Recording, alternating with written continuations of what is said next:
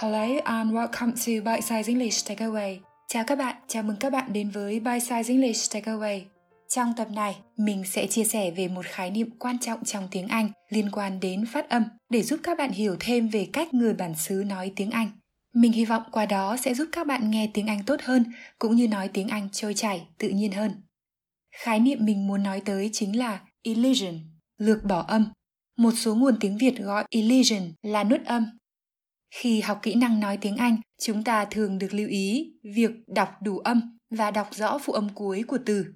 Ví dụ như milk, cat, help và việc nối âm, ví dụ như nối từ wake với từ up thành wake up. Nhưng việc lược bỏ âm illusion thì dường như không được nói đến nhiều, có lẽ vì khái niệm này rộng và phức tạp hơn. Nhưng có thể nói illusion lược bỏ âm cũng là một trong những đặc thù quan trọng và nổi bật của tiếng Anh nói. Đây là một nội dung khá rộng, mình sẽ không nói hết được trong một tập, nhưng mình chọn lọc và tóm tắt một số điểm mình thấy cơ bản và hữu ích nhất. Vậy, elision là gì? Elision có thể hiểu một cách đơn giản là việc lược bỏ âm khi nói, có thể là lược bỏ nguyên âm, phụ âm hay cả âm tiết. Trước hết chúng ta hãy cùng xem một số ví dụ để hình dung rõ hơn elision là như thế nào. Nếu như bạn chưa biết hoặc không để ý, mình lưu ý một chút là trong tiếng Anh, một từ có thể được phát âm theo một hoặc một số cách khác nhau, ngay cả khi chưa lược bỏ âm. Đầu tiên, chúng ta hãy cùng lấy ví dụ từ máy ảnh. Từ này viết là camera. Các bạn đọc từ này như thế nào? Camera. Đó là cách phát âm đầy đủ với ba âm tiết với trọng âm đặt ở âm tiết đầu. Camera. Camera. Nhưng khi nói, nguyên âm. À hay chính là schwa ở âm tiết thứ hai, thường được lược bỏ. Và từ này, thường được phát âm thành hai âm tiết. Camera. Camera. Hai cách phát âm, camera và camera đều phổ biến. Chúng ta hãy cùng lấy một ví dụ khác, từ thoải mái, comfortable. Trong từ này, hai chữ, o, r, ngay sau phụ âm f tuy viết là o, r, nhưng được phát âm là à.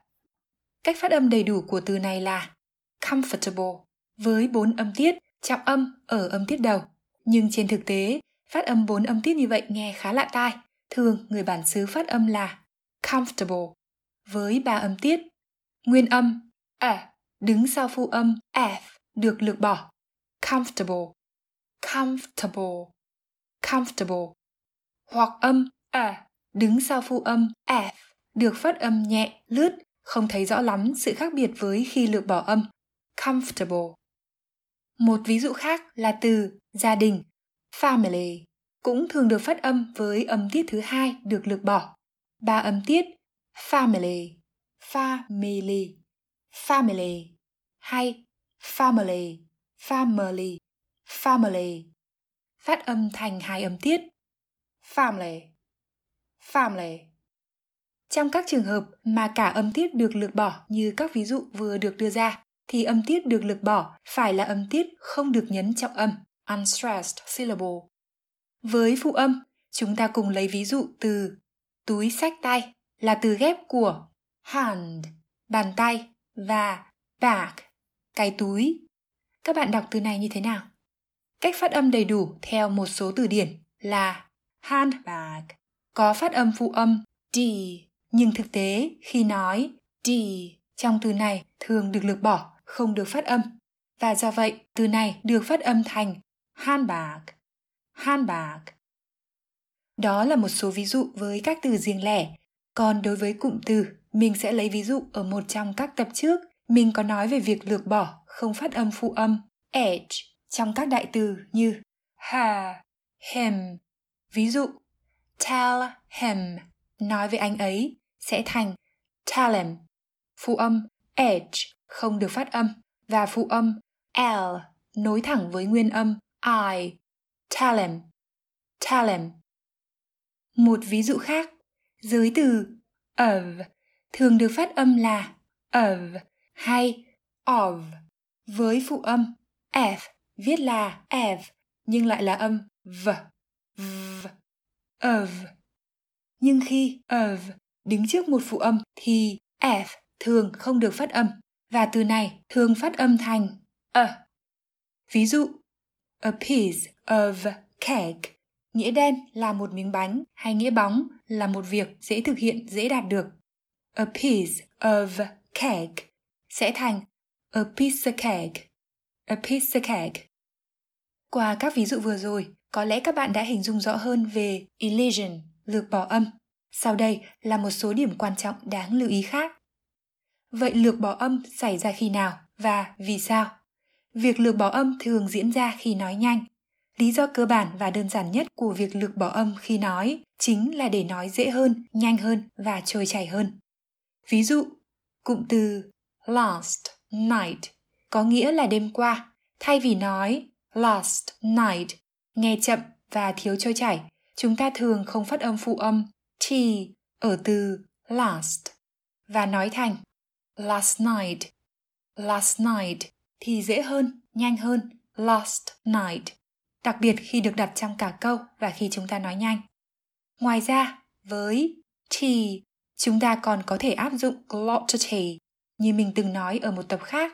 T trong từ night thay vì phát âm như bình thường. Chúng ta có thể phát âm nửa vời, nghĩa là miệng vẫn ở vào vị trí để chuẩn bị phát âm, lưỡi để ở dưới và phía sau hàm trên dồn lực lên cổ như thể chuẩn bị bật hơi ra. Nhưng sau đó, thay vì bật hơi, chúng ta sẽ chặn hơi ở cổ họng. Âm đó bị tắc, bị nghẹn lại, không bật ra. Giống như chúng ta đang nói dở thì dừng đột ngột. Night. Night. Thay vì night. Và như vậy, với t được lực bỏ ở từ last và glottity được áp dụng ở từ night. Last night trở thành last night. Last night. Tiếp theo, một điểm quan trọng khác là việc lược bỏ âm trong tiếng Anh không phải là quy tắc được xây dựng để buộc chúng ta phải áp dụng, mà là một đặc tính quan sát thấy trong văn nói, hình thành từ phản xạ, thói quen, từ cách nói tự nhiên của người bản xứ. Bởi vậy mà không có công thức chung duy nhất cho việc lược bỏ âm mà nó tùy thuộc vào các yếu tố như giọng, phong cách và tốc độ nói nên việc lược bỏ âm sẽ không đồng nhất mà thay đổi giữa người này, người khác. Nếu để ý, các bạn sẽ thấy khi nói, người bản xứ sẽ nói pha trộn cùng một âm nhưng có thể có lúc lược bỏ, có lúc không, theo một cách hết sức tự nhiên, tuy đôi khi cũng là do chú ý. Chẳng hạn, nếu như muốn nhấn mạnh thì thường chúng ta sẽ không lược bỏ âm.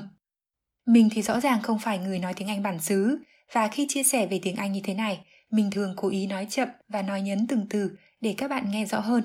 Nhưng khi giao tiếp ở ngoài thường mình sẽ nói nhanh và do vậy nhiều khi sẽ nói lược bỏ âm.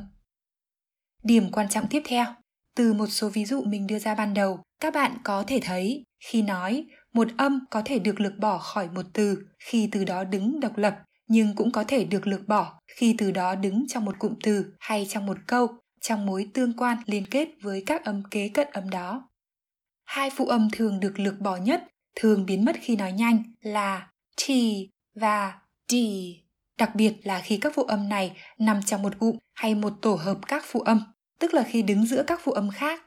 Một cụm hay một tổ hợp phụ âm trong tiếng Anh gọi là consonant cluster. Ví dụ, động từ ask có nghĩa là hỏi. Ở dạng quá khứ hay quá khứ phân từ ask thêm ed và được phát âm đầy đủ là asked. Asked với ba phụ âm liền nhau s K, T. Khi nói skt, skt sẽ khó. Vì vậy, âm k nằm giữa âm s và t thường được lược bỏ. Thay vì đọc từ này một cách khá khó khăn vương víu, asked, vì miệng phải hoạt động nhiều, từ này thường được phát âm thành asked, asked, không có âm k nên dễ hơn, thoải mái hơn. Điểm quan trọng tiếp theo là khi nói chúng ta thường không lược bỏ một phụ âm nếu như phụ âm đó đứng trước một nguyên âm mà thay vào đó chúng ta thường nối âm. Ví dụ từ left L E F T left là dạng quá khứ của động từ leave, nghĩa cơ bản là rời đi hay bỏ lại. Trong câu I left it somewhere, tôi bỏ nó ở đâu đó, phụ âm t trong từ left thường sẽ được nối với nguyên âm I trong từ it ngay sau đó, hay là âm t nối với âm i. Left, it thành left it, left it. Và cả câu sẽ là I left it somewhere, I left it somewhere. Cũng là từ left, nhưng trong câu It was left behind. Nó bị bỏ lại phía sau. Phụ âm t đứng giữa hai phụ âm khác là f của từ left và b trong từ behind. Nên khi nói nhanh sẽ thường được lược bỏ. Left behind sẽ thành left behind, left behind. Và cả câu này, khi nói nhanh, thay vì, it was left behind sẽ thành, it was left behind. It was left behind. Thêm một ví dụ nữa với từ và and là từ mà khi nói, trong rất nhiều trường hợp, phụ âm d thường được lược bỏ. Từ này phát âm đầy đủ là and hoặc and. Khi lược bỏ phụ âm d thì thường được phát âm thành an. You and I thường nối âm thành you and I hoặc you and I. Trong khi đó, you and me với phụ âm d được lược bỏ sẽ thành you and me, you and me. Các bạn thử nghĩ thêm ví dụ của riêng mình nhé. Tuy không có quy tắc bắt buộc quy định từ nào hay khi nào thì lược bỏ âm, khi nào không, nhưng nếu chúng ta nắm được một số đặc điểm chính của elision, lược bỏ âm, cũng như những trường hợp điển hình và chiều hướng mà việc lược bỏ âm thường xảy ra, cộng với nghe nhiều, nói nhiều, chúng ta sẽ biết thêm và sẽ quen hơn, dần tạo thành phản xạ tự nhiên. Và đó cũng là điểm cuối cùng trong tập này. Để tham khảo phần tóm lược nội dung và xem thêm ví dụ, các bạn có thể vào blog của mình theo đường link trong phần giới thiệu podcast hoặc trong phần chi tiết của tập. Cảm ơn các bạn đã lắng nghe. Take care and until next time.